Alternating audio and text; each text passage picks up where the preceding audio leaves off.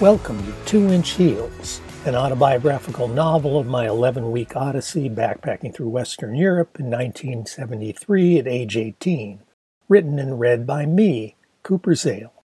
This is part 22 Comrade Jen. On the train to Rome and finally checked into its youth hostel, on my own again, I encounter a number of young fellow travelers with various agendas including a bigger than life young woman and her more low key travel partner. Note that I have in this episode the beginning of a continuing struggle to represent dialogue spoken with Australian and, and in later episodes New Zealand accents. So bear with me because I think that big down under drawl is important to my listener getting the characters.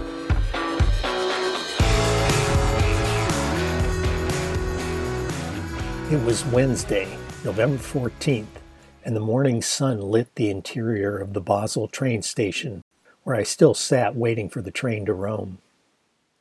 I remembered the station from my first day on the continent six weeks ago, on my own for the first time since I'd just left Angie behind in London that morning.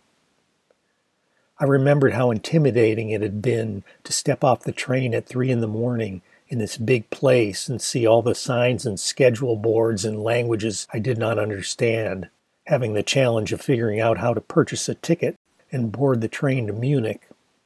That had been the beginning of phase one of my odyssey on my own. Now, having just concluded phase two with Steve, I was starting my presumably final phase three on my own again, feeling now, finally, that the entirety of the odyssey was really doable. I had said goodbye to Steve yesterday evening in Mulhouse, where I had to wait in the train station for the next train from Bar sur Aube to bring my passport and rail pass. It was a miracle that the station master had found my documents after they had fallen out of my jacket pocket as I boarded the train.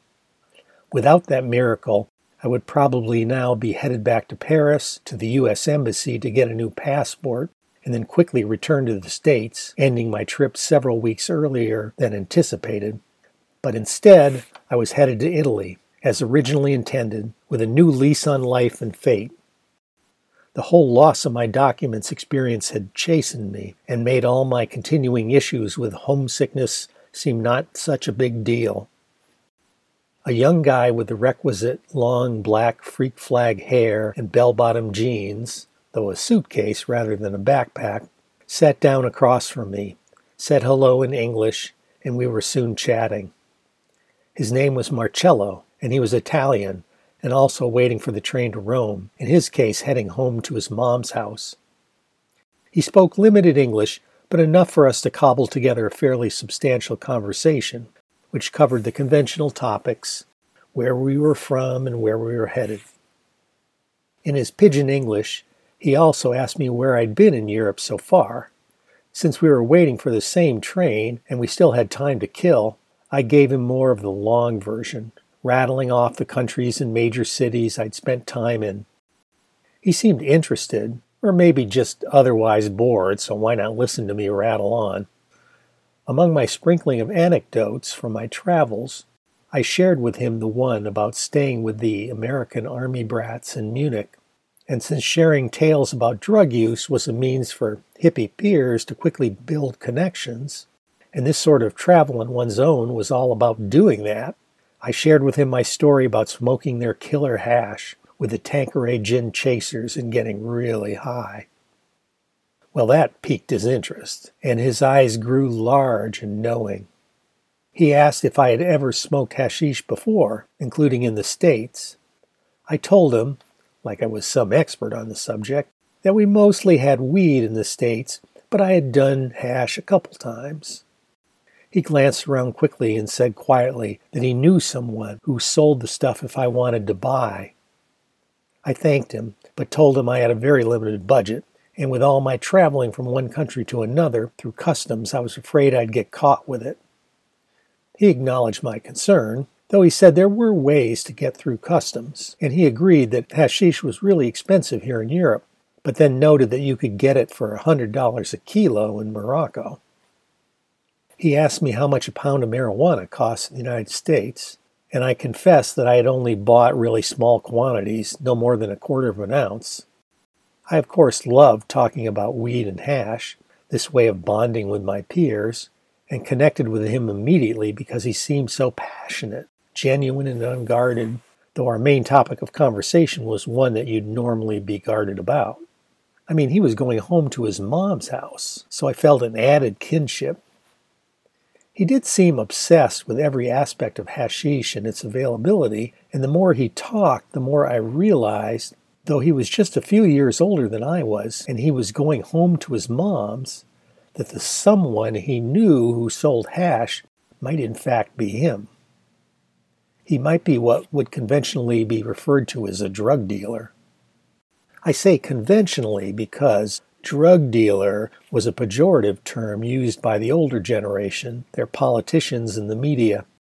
Among my generational cohort that actually used illegal drugs like marijuana and hashish, those among our cohort who facilitated our use by selling the stuff were doing the rest of us an important service, so we looked on them favorably, a necessary part of our subculture. Drug dealers, in our minds at least, were something else entirely. People in the inner cities that made a living selling cocaine and heroin and carrying guns to shoot it out with the police or rival dealers as necessary. We who lived in the mostly white towns and suburbs were pretty much in denial that at some point up the distribution chain, our comrades that bought a pound of weed and sold it by the ounce to the rest of us were probably buying from someone trafficking much larger quantities of the stuff for all purposes more like real drug dealers. With time to kill waiting for our train and later on the train, we continued to talk on a range of topics, and at some point Marcello invited me to stay with him at his mom's place in Rome and said he would show me around the city. Despite feeling that instant affinity with him and my acceptance of the buying and selling of marijuana and hashish at the retail level, I was unsure of whether I should take him up on his offer, but did not want to be rude. Was he really some sort of criminal trying to prey upon a naive young traveler, or was the universe coming to my aid? He seemed so nice and making such an effort to connect with me and offer me a way out of my cocoon of solitude. But when our train finally got to Rome, and he offered his hospitality again, suggesting I accompany him to his mom's place outside the city. I hesitated, part of me still unsure of what I might be getting myself into, while another part felt like I was being overly timid. Witnessing my hesitation, he backed off, seemed genuinely disappointed, but still gave me the phone number of his mother's place and suggested I call him. I agreed to call him, though the timid part of me felt I should probably not follow through. The growing more adventurous side felt it would be a great opportunity to transcend the whole tourist thing and connect with a real Italian family in their home in their city, like I had done with Angelica and Helmut in Munich and Giselle in Paris. So when Marcello and I parted company at the Rome train station, I was engulfed by that feeling of having bailed on yet another opportunity and my spirits were on the low side as I made my way through the center city to the nearby youth hostel. Despite my reservations, that emerging more adventurous reach out to others part of me was determined to follow through and call him. It would likely turn out to be great, I rationalized. Free accommodations and a chance for me to meet and see how locals lived. I, of course, would be duly cautious at first and make sure things were as he said they were. But the Rome Youth Hostel quickly pulled me out of any funk. It was full of fellow backpacker types, male and female, sitting or milling about the big common room of the place. In line to book my bed, I connected with the guy in line in front of me from Canada named Morgan. He had fair white skin and a mop of curly brown hair, and Clark Kent black plastic glasses. He was enrolled in college in Toronto, but spending his junior year abroad in Italy, studying European history and culture at the University of Milan. He was in Rome to see the museums in the Renaissance and classical Roman architecture. What made him particularly fun was that beside his nerdy academic side with his passion for historical architecture, he had a countercultural side too. He had an equally strong passion for radical politics, marijuana, psychedelic music, and the more intense psychedelic drugs like psilocybin, peyote, and even LSD, none of which I'd ever dared to try, but still found very intriguing to hear about. I had always loved talking about music with comrades who were also as passionate about it as I was. Part of my timidness was that I had never been good at talking about my feelings, but I made an exception talking about my feelings around a particular song, particularly those that inspired or soothed me.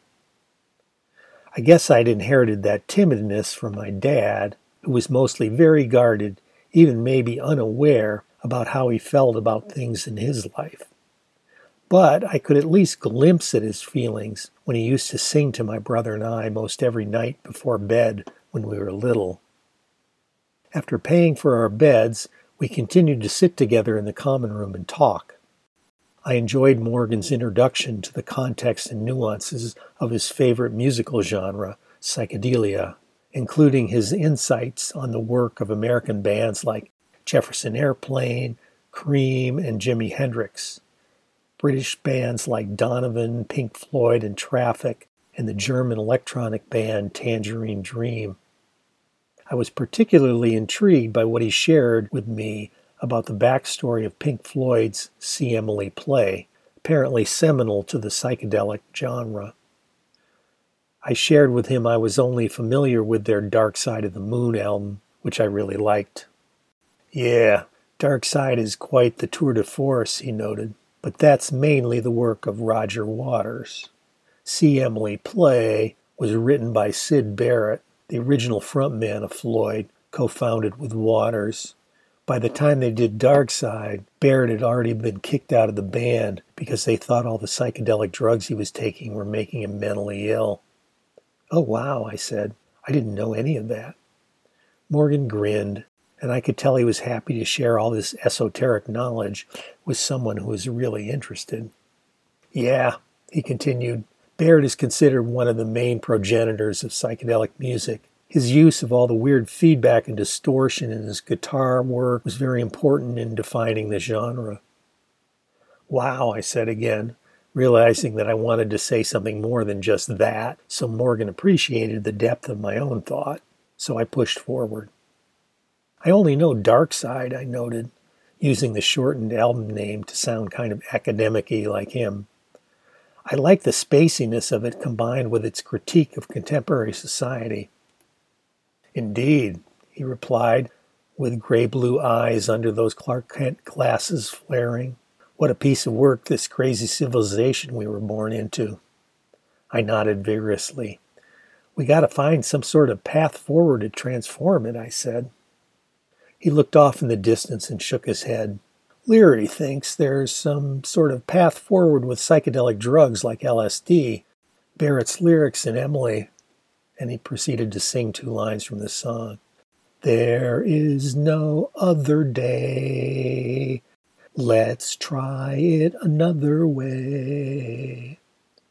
I nodded and struck a thoughtful pose managing not to say wow for a third time like some whacked out stoner, as I was struck by the metaphorical significance of those two statements. We were all where we are in the scheme of history and human development, but the approach to our world is our choice, and we can make a very different one than our parents had. I've smoked a fair amount of weed this past year or so, and it certainly creates an altered set of perceptions of the world, I noted, but I've never done any of the psychedelic stuff. His eyes narrowed, and I could see the gears spinning in his head. LSD is like that altered perception you're speaking to, ratcheted up orders of magnitude. Like I looked at my hand and felt like I could see the molecules in my skin and then all around me the fabric, the grid of the universe. He looked at me with eyes combining wonder and fear. Does that make any sense? Wow, I thought to myself. Here is someone who has actually taken LSD He's talking about the fucking grid of the universe. I was duly impressed and reverent. I nodded, my eyes wide. It completely does, I said. The fucking grid of the universe, indeed, I thought to myself. I was determined to really contribute to this conversation.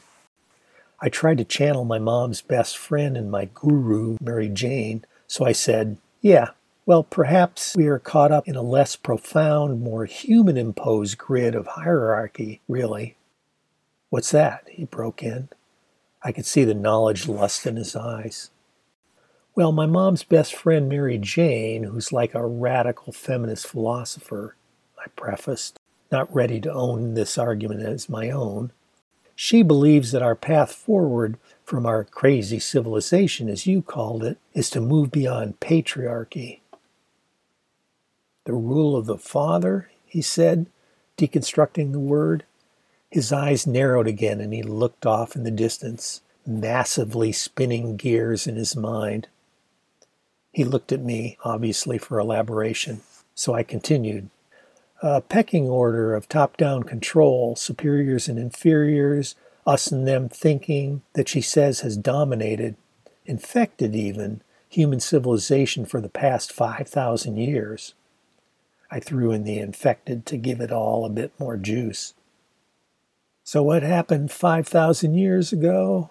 The Sumerians? His gaze drilled into my mind.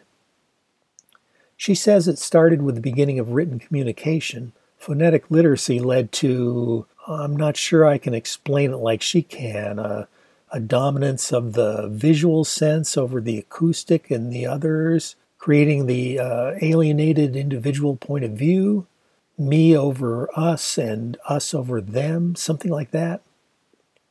Wow, he said. It was his turn to say it, then continuing. The start of phonetic literacy was certainly around 3000 BC with the Sumerians. They were producing and trading things and had the need to keep records, but hardly anyone knew how to read, only the. His brow furrowed his hand over his mouth, finally removing it. The religious and governmental elite. He was answering his own question. Hmm, that's really interesting. I've never heard that theory before. Yeah, I continued. Mary Jane was a close friend and collaborator with Marshall McLuhan, and his ideas that changes in communications technology transform the human mind and with it human culture. And so our conversation spun on for the next couple hours on a range of topics, as new people entered and others milled about the hostile common room. Sharing an interest in history, he enjoyed my thoughts on modern Russian history and particularly the Russian anarchists, Mikhail Bakunin and Peter Kropotkin, and the essentially anarchist themes in the paintings of Vasily Kandinsky. He was familiar with Kandinsky as an artist but not the anarchist angle, as he was familiar with Tolstoy, but not so much about his anarchist leanings. He was pleasantly amazed by my stories of my high school history teacher, Mr. Peacock, who had taught the modern Russian history class and was, or at least claimed to be, a card carrying communist. As I was flailing my arms around telling my lurid tales of Peacock's class, I realized that a big person who had been standing next to us just outside our conversational bubble for the last few minutes had actually been looking at us and listening to my story. Both Morgan and I turned our heads to look at her just about the same moment. Private school or public school? she asked, looking straight at me and loud enough for the whole room to hear. Several people, in fact, turning their heads to look at her. She was a physically imposing person, taller and stockier than I, with a big Aussie voice and an instantly recognizable charisma. Deer in the headlights time again for me, I was dumbstruck. Where'd this peacock bloke teach? she said, clarifying, tilting her head theatrically. Public or private high school? I stared at her, still grasping for words. Jeans and plaid work shirt, long curly blonde hair, full rosy cheeks and the requisite pack slung over her back. She laughed and looked me up and down and then struck a silly pose with another tilt of her head. I know you can speak, mate. I've been listening to you. Finally, I snapped out of it and replied, Uh, sorry, uh, public. Bloody hell, she said, swinging her big pack effortlessly off her back to the floor and banging her butt down on one of the two empty chairs at our little table. Where the hell did you go to high school, mate? Moscow? I laughed, and she lit up with a toothy grin as I did. I'm Jen, she said, putting her left hand between her breasts and thrusting her right hand out towards me across the table. I grasped her hand.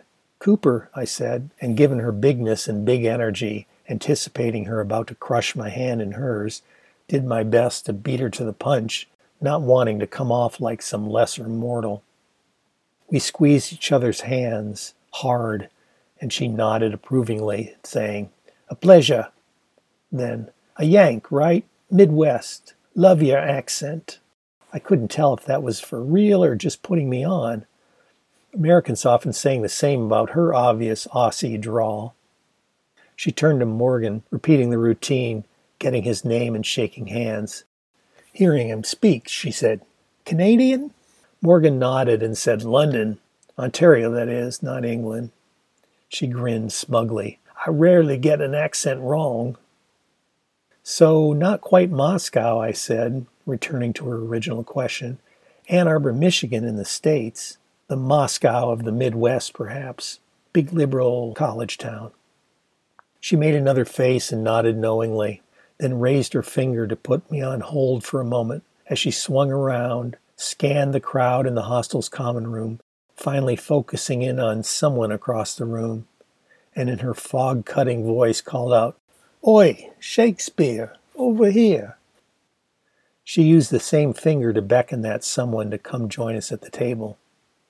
A young woman of more average stature and slighter frame, pack on her back, turned her head towards us, frowned, and turned her head back to the other female type she was talking to, said something, and then headed in our direction. Amidst everyone else's big wild hair, she had shorter, straight black hair, neatly combed and parted on the side, like Laurence's. She swung her pack off her back, leaned it against Jen's, and then sat down at the remaining chair much more adroitly and with much less of a plop than her partner had.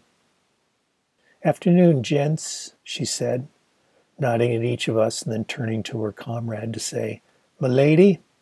Jen looked back at her and with a twinkle in her eye said, Shakespeare, meet Morgenstern and the Koopster. I couldn't believe she was already giving us nicknames. She continued winking at me and I have to compliment the Koopster on his magnificent low spark. I saw you strutting around earlier on those heels. More blokes ought to wear 'em. I could not figure out at first what the hell she was referring to until it hit me that it was in reference to Steve Winwood and Jim Capaldi's hit song, The Low Spark of High Heeled Boys, with their band Traffic. But it wasn't the bullet that laid him to rest, was the low spark of high heeled boys. Her comrade grimaced at the nickname Jen had apparently given her, chuckled and shook her head like they had been through the shtick many times, and said to us, To every other human being in this big wide world of ours, I'm known as Sarah, and I would hazard a guess you are Morgan and uh, Coop. Morgan and I nodded. It's a pleasure, gents. She shook each of our hands. Her grip wasn't much less than her partner's. Milady is such a smooth talker, Jen said, mocking her friend's earlier reference as she brazenly reached over and mussed up Sarah's hair. Still looking at her comrade, who was now running her hand through her hair to put things back in place, Jen pointed at me. The Koopster here was telling me about his commie history teacher. Again, she turned to look me square in the eyes. High school, right? Not college. Lefty college town, but public high school. How about that? So teed up by Jen, I continued my story about Mr. Peacock and his dramatic tales of the Russian Revolution, including the band of nihilists who finally blew up the Tsar, and then the story of Lenin and Trotsky and the Bolsheviks.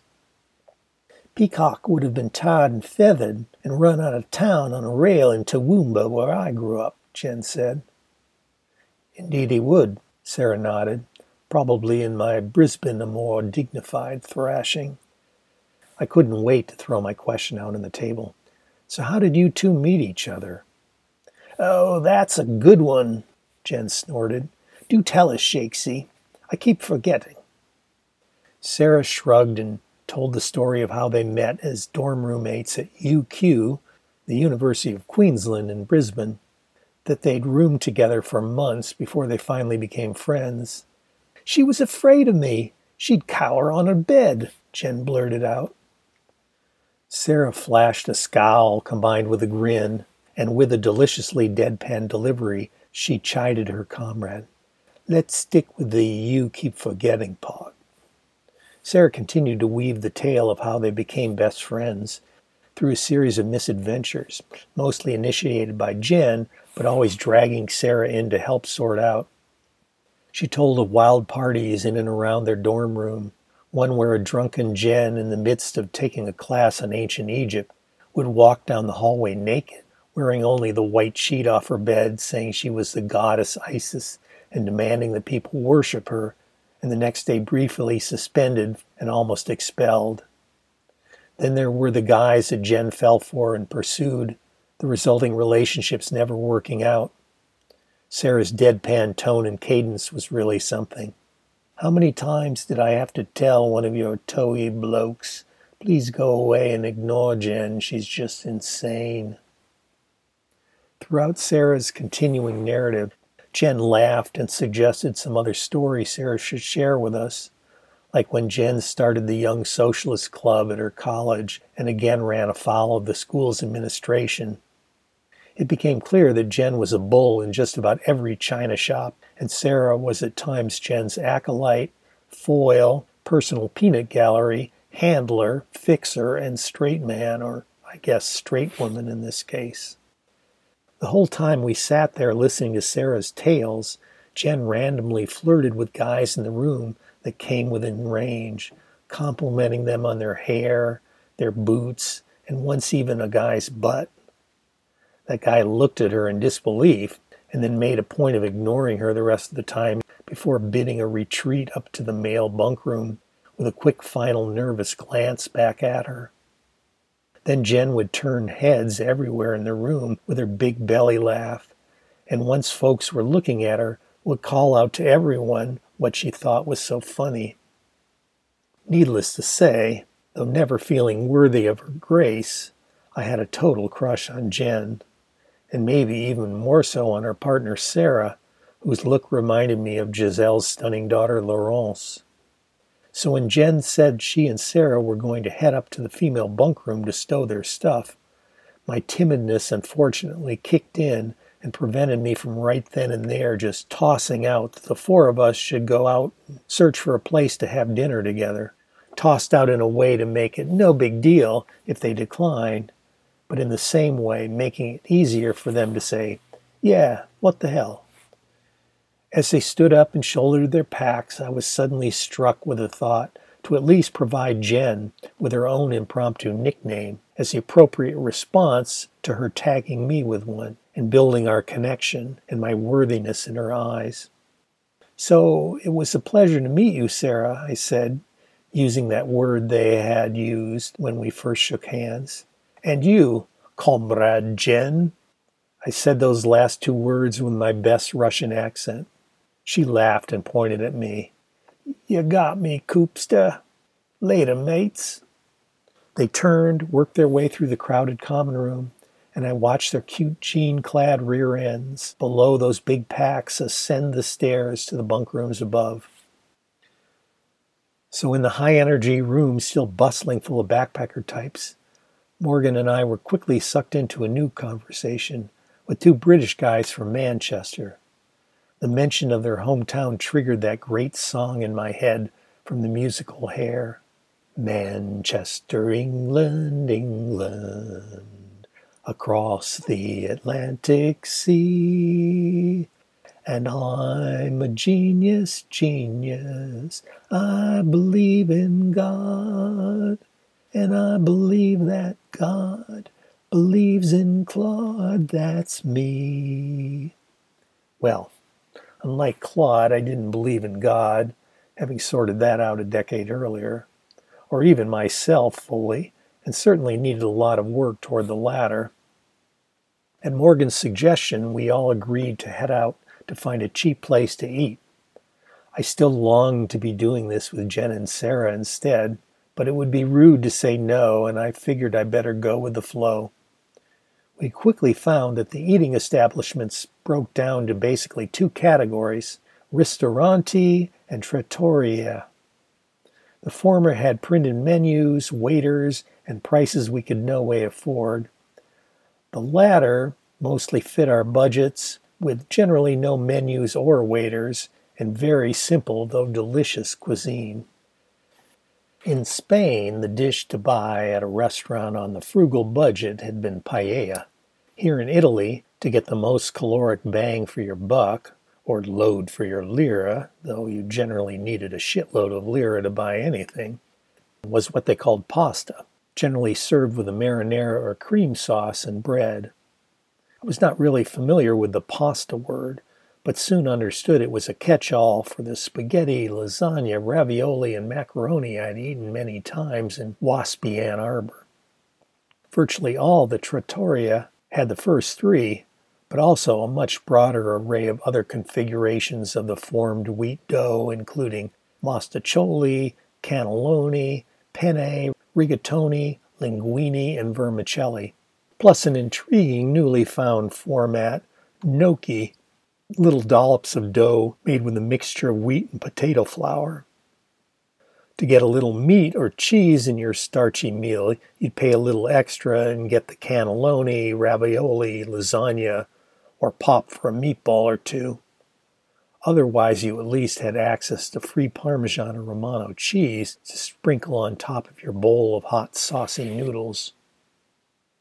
As we all gobbled and slurped down big bowls of our chosen pasta format and drank decanters of cheap Chianti, Morgan and I swapped tales of life on the road with our two comrades from England's industrial heartland.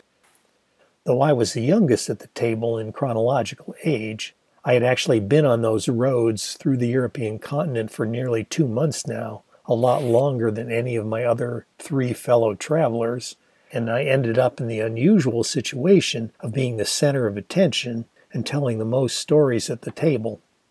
Those tales included parting company with Angie in London and heading to the continent on my own, staying and smoking hash with the U.S. Army brats in Munich, the breathalyzer test in Chur, the homeless guy who bought us beers in the train station in Bern, climbing a mountain in Bavaria, my long day across Luxembourg and Belgium, the prostitutes along the Avenue de Clichy in Paris, the ride across France the VW van with Zoe and Randall, and the third degree from the Spanish customs police, the amazing fish market in Barcelona and gruesome bullfight in Torremolinos, though not my travel partner wanting to have sex with me in Granada, and finally the German businessman who gave us a ride to Paris, popped for dinner and put us up for the night, and in the morning turned out to be a Hitler fan. Again, despite our three different countries of origin, there was immediate camaraderie between the four of us around our common generational themes long or otherwise freak flag hair and bell bottom jeans, the spectrum of contemporary music we had all experienced to some degree, from rock through soul and R&B to jazz, from Motown to Mahavishnu Orchestra and Petula Clark to David Bowie drug culture, particularly the availability of and our experience with marijuana and hashish, plus the other exotic drugs beyond, political activism in the context of a radical critique of conventional society, and of course that shared urge to leave the familiarity of home and wander beyond the horizon, ginned up by our generational Greek chorus. Dylan's simile, on your own, like a rolling stone, and Steppenwolf's like a true nature's child. We were born, born to be wild. Lou Reed's suggestion to take a walk on the wild side, and Bowie's to turn and face the strange. And all my stories were salted with the array of engaging young women I had met along the way. My original travel partner and hometown buddy, Angie, Norwegians Oshild and anarchist Bublil and Kur, my perky host Angelica in Munich, crazy New Zealander Miranda along the Moselle, though not her sexual proposition, my Parisian host Giselle's stunning daughter Laurence, plus Prudence the hippie bard and thoroughly fascist Jeanette, wild red haired Canadian Zoe and her magic bus. Surely Jen and Sarah would soon be grist for my stories as well. As we all got buzzed on the cheap Chianti, my stories got saltier and more lurid, and my three dinner companions enjoyed the richness of my travel tales and likely fantasized about their own possibilities still to come. They loved all the detail about the young women, and it occurred to me that everyone's libido was probably percolating like mine, since who among us backpacker types were having any real opportunities for sexual encounters or other sorts of relief in our travels because where would you do it? We all stayed in same sex bunk rooms with public bathrooms and mostly cold showers. Maybe Randall and Zoe in their VW van, but not most of us. Walking back to the hostel after dinner, I realized that I had forgotten to call Marcello. This morning I'd made a connection with him, and he seemingly with me, but his apparent life selling hashish had put me off. Now, after spending the day with my fellow backpackers, Morgan, Jen, Sarah, and the two guys from Manchester, Marcello seemed like a distant memory. Still, I felt I owed him the call, and to not do so would be rude. I used a payphone at the hostel to try and call his number he had given me for his mother's house several times, but no answer. I knew that I was going to feel guilty about it until I managed to contact him and follow through somehow, even if just to meet up with him somewhere for the day, perhaps. As I climbed into my now so familiar sleeping bag on my bunk in one of the big male bunk rooms of the Rome Youth Hostel, all the day's events replayed through my head. Marcello, the compelling probable drug smuggler, Morgan's tale of seeing the grid of the universe on LSD, coiffed and nicely buttoned down Sarah's deadpan tales of Jen, and then the big charismatic comrade Jen herself, and her nicknaming me so brazenly, with me returning the favor at least, if too chicken shit to invite the two Aussies to dinner. And finally the pasta dinner, with lots of wine, juicing my most lurid telling of my travels to my willing audience of Morgan and the two guys from Manchester, England, England. My willingness to hog that spotlight, play the tail spinning coopster. Certainly inspired by Comrade Jen, I was always at my most alpha putting on a show.